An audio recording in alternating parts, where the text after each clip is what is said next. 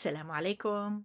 أهلا بكم أحبتي الصغار في حلقة جديدة وقصة مفيدة من حكايات تيتا story time with تيتا.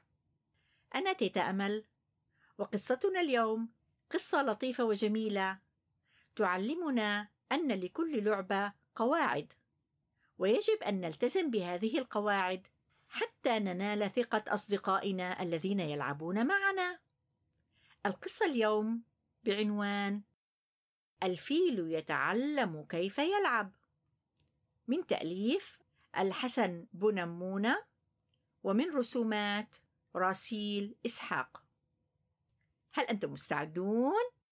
نعم تيتا أمل نحن مستعدون. هيا إلى القصة.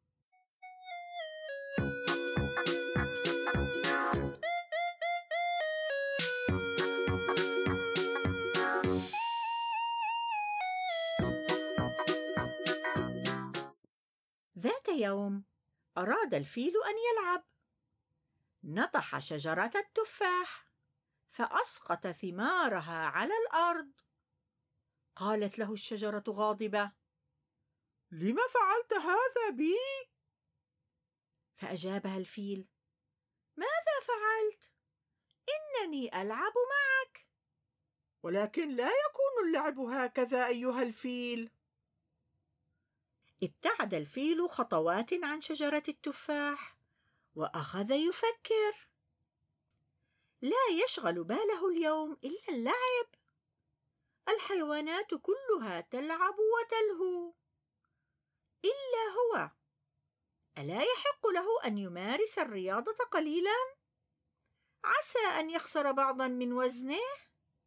ففكر في نفسه قائلا نطح شجرة ليس لعبا؟ فكيف يكون اللعب؟ هو الآن واقف عند ضفه النهر. شرع في شرب الماء حتى كاد النهر يجف. فانتفض النهر غاضبا. سيد الفيل ألا تدري أنني سأجف؟ القعر صار مكشوفا والشمس قد تحرقني. فأجابه الفيل أنا ألعب معك. فرد عليه النهر. ولكن لا يكون اللعب هكذا يا صديقي. وهو عائد إلى بيته حزينا. صادف نمرا يطارد غزالة. ثم فكر سألعب معهما. وراح يعدو خلف النمر تارة. ويعدو خلف الغزالة تارة أخرى. ولم يكن يدري أنه بهذا العمل أنقذ الغزالة من مخالب النمر. غضب النمر فصاح لم فعلت هذا؟ ضيعت علي فرصة أكل لحم طري وأنا جائع منذ يومين. فأجابه الفيل كنت ألعب معكما وقد ظننت أنكما ستسران. ولكن اللعب لا يكون بهذه الطريقة. توقف الفيل وأخذ يفكر كيف يكون اللعب؟ كيف يكون اللعب؟ وسمع الحيوانات الأخرى تتكلم. فقال الثعلب الصغير الفيل نطح شجرة التفاح فأسقط ثمارها وشرب ماء النهر فكشف قعره للعيان. وقال الأرنب لا يدري كيف يكون اللعب الفيل لا يجيد إلا الأكل. في الصباح الباكر طرق باب كوخه اللقلاق نهض متثاقلا لا يقوى على حمل بدنه. وفتح الباب.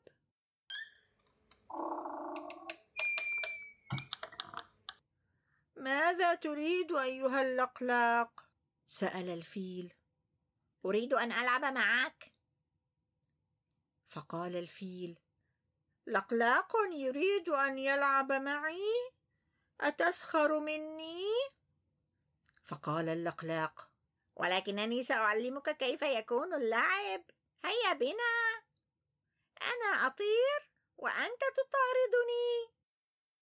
فإذا لمسني بخرطومك أو أمسكت بي تفوز. سأله الفيل ساخرا أفوز بماذا؟ فأجابه اللقلاق نمرح معا ونتمرن على الرياضة. فتستطيع أن تعدو أسرع من الأرنب هذا الكلام أضحك الفيل طويلا مارس الرياضة لعبة الغميضة وأنتم أحبتي الصغار هل تعرفون ما هي لعبة الغميضة؟ وهل تلعبونها مع أصدقائكم؟ وهل تعرفون قواعد هذه اللعبة؟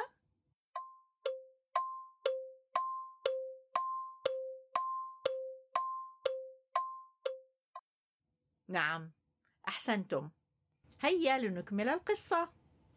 وهي تقتضي بأن يغمض الفيل عينيه بخرطومه فيختبئ اللقلاق في مكان ما. ويغمض اللقلاق عينيه فيختبئ الفيل في مكان ما. هذه اللعبة أعجبت الفيل وقد عد نفسه فائزا. لأنه فقد بضعة أرطال وهو يعدو ويبحث عن اللقلاق هنا وهناك. وفي الارجوحه استعان اللقلاق بالغزال والخروف ليدفعوا الفيل إلى الأمام. هذه اللعبة لم يستطع مفارقتها حتى الغروب. كان فرحا جدا جدا. وذات يوم سأل الفيل صديقه اللقلاق ألا تستطيع أن تعلمني الطيران؟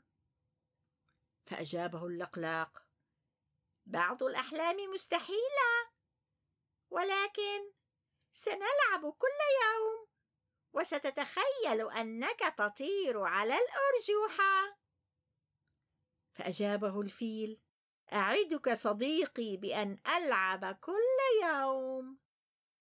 وركض نحو الأرجوحة لا تسعه الدنيا فرحا.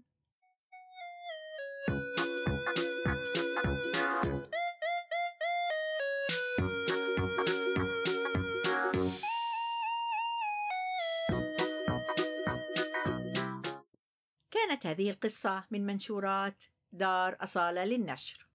أتمنى أن تكون قد أعجبتكم هذه القصة أحبتي الصغار. إنها قصة جميلة يا تيتا أمل. سألتني حفيدتي عن بعض معاني الكلمات التي لا تعرفها. مثلا شرع في شرب الماء. شرع معناها بدأ. بدأ يشرب ماء النهر. وكلمة يعدو. وراح يعدو خلف النمر تارة. ويعدو خلف الغزالة تارة أخرى. يعدو أي يجري وراءه. كلمة فكشف قعره للعيان. أي أن الفيل عندما شرب كل ماء النهر انكشف قاع النهر وأصبحنا نستطيع أن نرى أرض النهر. كلمة أرطال. عندما فقد الفيل بضعة أرطال وهو يعدو ويبحث عن اللقلاق أرطال الرطل هي وحدة لقياس الوزن وأعتقد أن الرطل هو ترجمة للباوند وقبل أن أنهي هذه الحلقة أحبتي الصغار أود أن أذكركم بقناة اليوتيوب الجديدة التي أقرأ بها قصص جميلة ذات رسومات جذابة. فتابعوني على قناة اليوتيوب story time with تيتا اشتركوا في القناة واعملوا لي like عندما تعجبكم القصة. وإلى أن نلتقي أحبتي الصغار في حلقة جديدة وقصة مفيدة. أنا تيتا أمل أقول لكم في رعاية الله.